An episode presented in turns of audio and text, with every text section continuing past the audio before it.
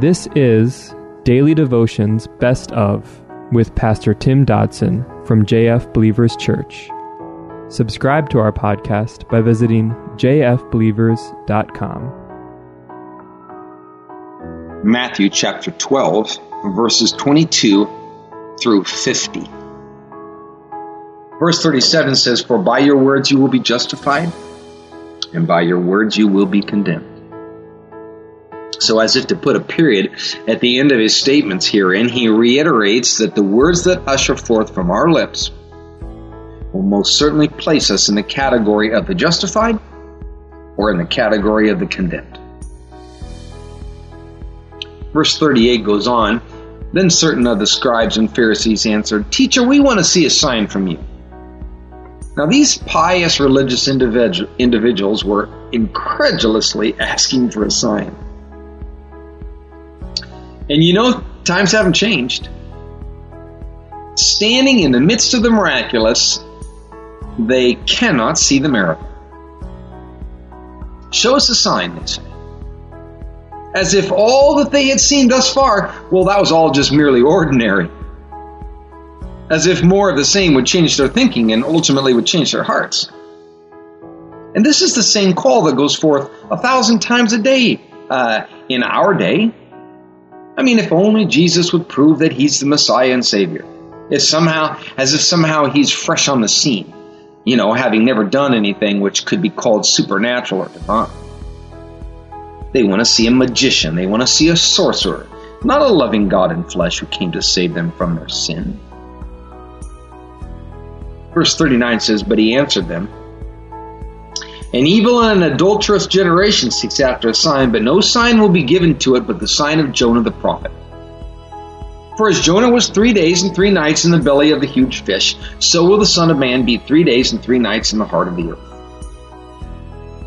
So now, in this small matter, verse 39 and 40, he would not oblige them. He instead tells them that nothing more would be given except, well, the ultimate manifestation of his deity. And that would be a miracle that many would fail to even recognize. And of the few that did, there would also be very few uh, that would acknowledge the power and significance of it.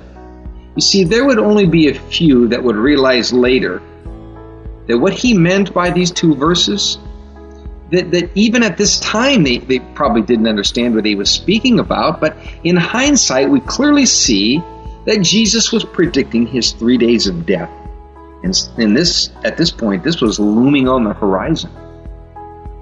It was for this purpose that he ultimately came.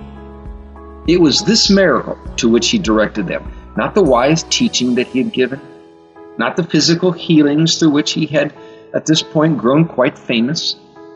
You see, these things were just small potatoes compared to the miraculous sign that he was now offering, which was the fact that he would die and be resurrected from the grave. Now, however awesome these past miracles might have been, it was not these things on which he would build his timeless monarchy. No, no, it was this one act of his rebirth. The miracle of his death upon the, the cross, his resurrection after three days. Not just because no one could do this, but because no one had ever done this and no one ever would. Verse 41 says, The men of Nineveh, well, they'll stand up in judgment with this generation and they'll condemn it. For they repented at the preaching of Jonah, and behold, someone greater than Jonah is here. So now Jesus, desiring to make full impact here, he, he likened his listeners' generation to that of, of Jonah's Nineveh. And then it is no doubt equally intended for our generation. However, wicked Nineveh, it was renowned for for how bad it was, but the inhabitants, they were spared the destruction for which they had been summarily sentenced because they acknowledged their guilt and they repented of their sin. But the self righteous, church going religious crowd that had, were listening to Jesus speak, as well as the one who may be sitting piously uh, back and hearing these words today, they refused to do the same as those in Nineveh blinded by pride, blinded by an inflated self worth, we think ourselves outside of such judgment. And I, I'm here to tell you that terrible mistake will cost us an eternity. Verse 42 says, The queen of the south will rise up in the judgment with this generation and will condemn it. For she came from the ends of the earth to hear the wisdom of Solomon, and behold, someone greater than Solomon is here. So, verse 42 here is in reference to the Queen of Sheba. She was a Gentile, and she was without privilege or spiritual position, especially so in the Jewish world.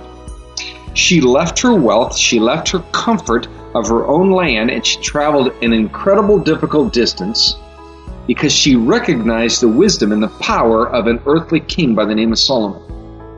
So the idea here that Jesus is driving at is that if she recognized that kind of wisdom and power in Solomon and she willingly sacrificed at the level that she did to to just to meet him, how much greater is our blindness to fail to recognize the king who is being offered to us today?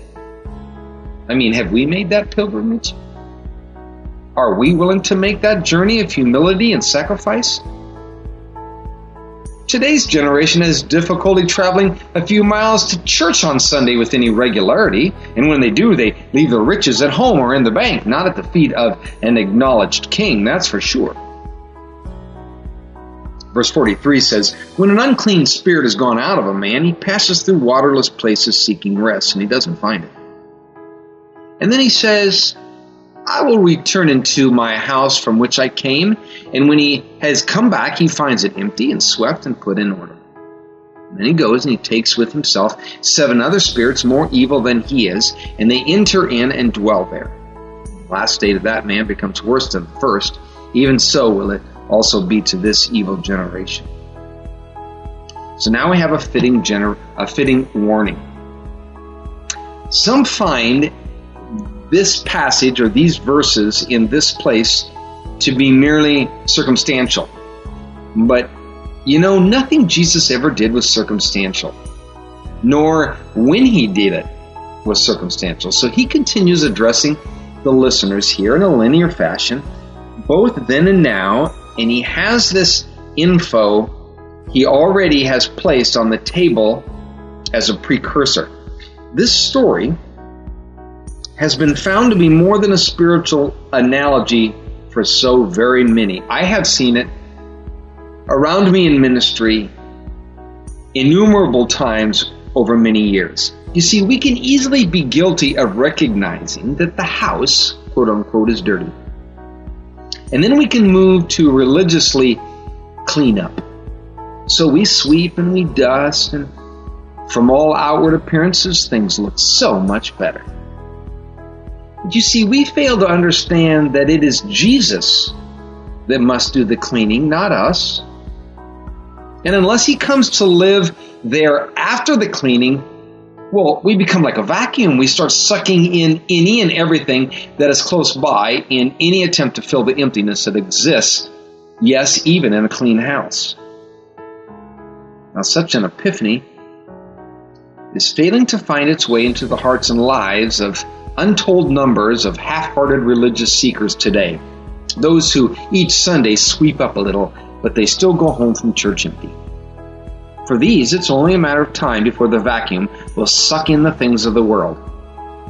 You see, sitting in church each Sunday with false gods living in their heart, the reality of their spiritual state is actually worse than it was before. At least before they could see the reality of their state of heart, but now well, they're like blind men in a clean and organized house. Familiar and functional, but void of anyone else but themselves.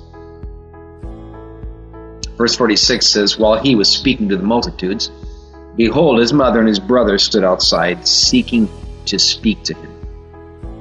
One said to him, Behold, your mother and your brothers stand outside, seeking to speak to you. Now, you have to uh, know that this seems like an ordinary occurrence, right? But Mark's gospel, uh, the account found therein, gives us a little more of the picture. Because in reality, it seems that perhaps Jesus had gone too far in the eyes of his family and friends. He was now too committed. He was now too sold out, too radical. Perhaps he had gone mad, they thought. Well, they had come to straighten him out. And what did Jesus do? Verse 48. And he answered him who spoke to him and said, Who is my mother? Who are my brothers? He stretched out his hand toward his disciples and said, Behold my mother and my brothers. For whoever does the will of my Father who is in heaven, he is my brother and sister and mother. Now, certainly that's a, a shocking uh, statement to make in our uh, family first generation that we uh, seem to live in today. But there was no mistake here.